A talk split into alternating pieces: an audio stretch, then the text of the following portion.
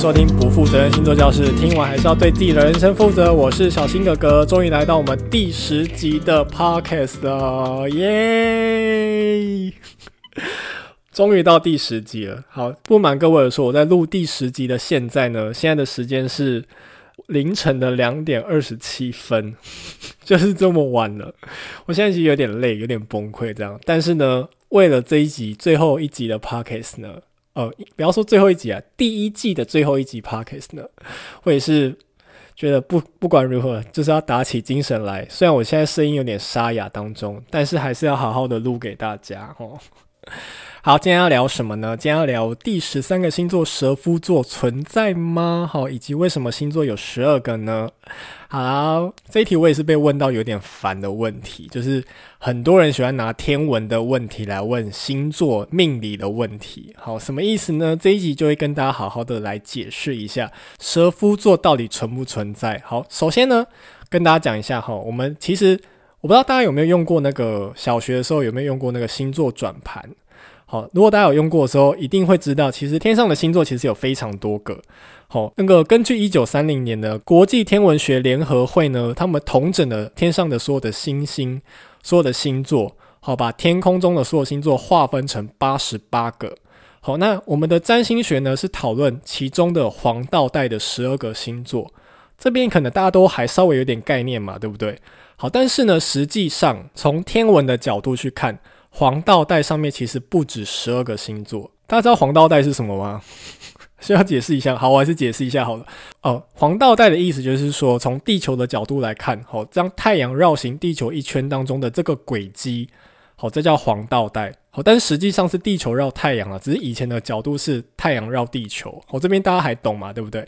好，那这个轨迹呢，会画到的星座里面。呃，我们通常只讨论十二个，就是十二星座，但实际上是十三个。从天文的角度来看，就这一圈确实是画到十三个。那为什么我们的占星学还是讨论十二个呢？好，我要跟大家说一件事情是，其实呢，从很早很早好几千年的文献里面就有曾经提到说，黄道带上面有蛇夫座，真的。几千年前就提到，而且当时呢还认为，可能当时的那个天文技术没那么发达啦。曾经有文献的资料上面显示说，黄道带上面有十四个星座，有一个星座叫南鱼座，和南鱼座也在黄道带上。好，但是呢，为什么我们舍弃掉了那些，只讨论其中的十二个呢？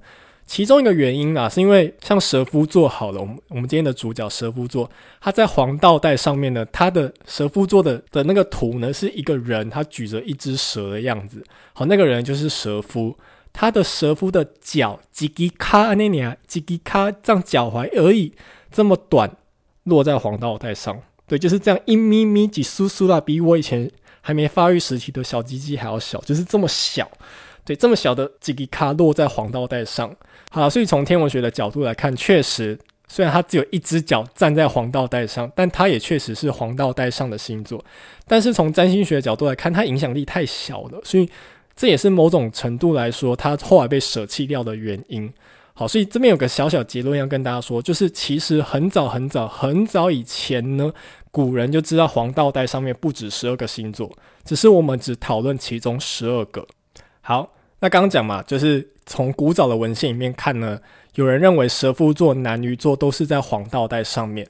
好，一直到一九三零年呢，我们国际天文学联合会呢，他们用非常精确的角度，从非常精确的仪器去做观测，去做确认。好，确认说黄道带上面确实是十三个星座，就是我刚刚讲的传统的十二星座，再加上蛇夫座。好。所以呢，很多人就会拿这个问题来反占星师了，哈，就是说你们都只讨论黄道带上面的十二星座，但是第十三个星座你们都不讨论，哈哈哈哈，你们都不准，好，就很爱来烦这件事情。但是我要跟大家讲，也是我的个人金句：天文归天文，占星归占星，杰尼归杰尼。好，所以呢，天文的事归天文管，占星的事归占星管，两者。尽量不要混为一谈，虽然他们的源头是有点像的，但是现在已经发展出两套不一样的系统。不要拿 A 的事情来烦 B 的事情，OK？好，那为什么前面有讲，明明我们知道古人们早就知道黄道带上不止十二个星座，却只选十二个呢？好，为什么要分成十二等份呢？好，这边要跟大家解释一下。好，我们撇开星座不谈，有没有发现其实生活中充斥着很多十二进位法，就是很多的东西跟十二有关。比如说，除了十二星座之外，我们中国东方这边有十二生肖，好，然后天干地支的地支里面有十二地支，呃，一天有十二个时辰，好，包括说，呃，耶稣有十二门徒。和奥林帕斯山上有十二个主神，然后冬天的时候会有双十二购物节。哦，好了，这个 公三小，好了，就是生活中充斥着非常多的十二的东西。好，那十二进位法它是怎么来的呢？好，包括说大家没有发现英文单字啊，就是一到一二三四五六七八的英文单字，从中文就是一二三四五六七八九十，然后十一十二十三十四这样下去嘛。但是英文不一样，英文是。One, two, three, four, five, six, seven, eight, nine, ten。好，我是台式英文。好，再来是 eleven, twelve，然后再才是 thirteen, fourteen。所以他们一到十二都是独立的单字。但我发现这件事情嘛？对，可能大家没有意会到了，但但是现在讲了，大家就意识到，对，好像是诶。哦，但因为就是这个已经很生活化了，我们已经不会去意识到这件事情了。突然跟你讲才发现，诶，对耶，从来没有想过这件事情。好，那十二进位法是怎么来的呢？好，有几个说法。好，其中一个说法是一年当中，就是从这一次的春分到下一次的春分，一年当中我们会经历十二次的新月到满月，再再到新月，就是会经历十二次的月相啊。好，所以一年当中才会有十二个月嘛。好，就是这样来的。不然你以为几月几号的月是什么意思？就是跟月亮有关呢、啊。好，那几月几日的日是什么意思？就是跟太阳有关嘛。日出加日落啊，懂吗？啊，生什么气哈？对，其实呃，我们日常生活中的很多用语都是跟天文现象有关，只是因为我们太熟悉了，所以我们就会忘记它。哦，但是其实这个都跟天文的现象有关。那另外一个十二进位法的由来的说法是说。大家伸出你的惯用手，如果你是右撇子，就伸出右手来。好，你的大拇指除外的另外四只，就是食指、中指、无名指跟小指，是不是都分别是一只有三个指节，四只总共有十二个指节？好，听说以前埃及人在算数学的时候，就是点这个指节，一直点，一直点，好，点十二个，十二个为一个单位。好，所以呢，这个也是另外一个说法，说十二进位法的由来是这样。所以呢，好，回到。前面讲星座的部分，好，这就是为什么古人可能要画成十二个等份，而不是画成六个等份、八个等份、十个等份的原因。好，可能跟十二进位法有关系，但是已经不可考，太久以前的事情了。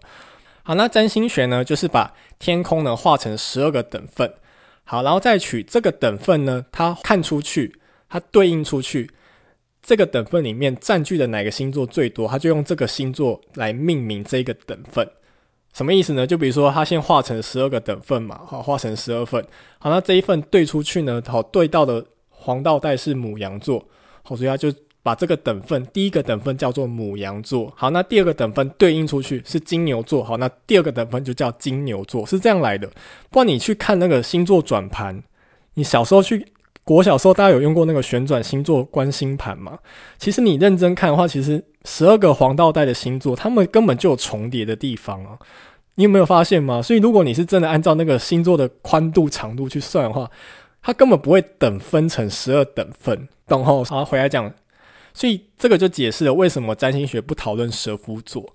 好，因为蛇夫座它占据黄道带上的那个范围，只苏苏那一咪咪这样而已，所以那个画出来的等份对出去，你说那一只脚那个一苏苏一咪咪的地方。就用那个一只脚把这个等分命名成蛇夫座，是不是非常的牵强，非常的说不过去嘛？所以占星学的话就不讨论蛇夫座，所以很多占星学的老师，很多的占星学的专家认为他在黄道带上的影响力实在太小了，所以我们就不讨论蛇夫座。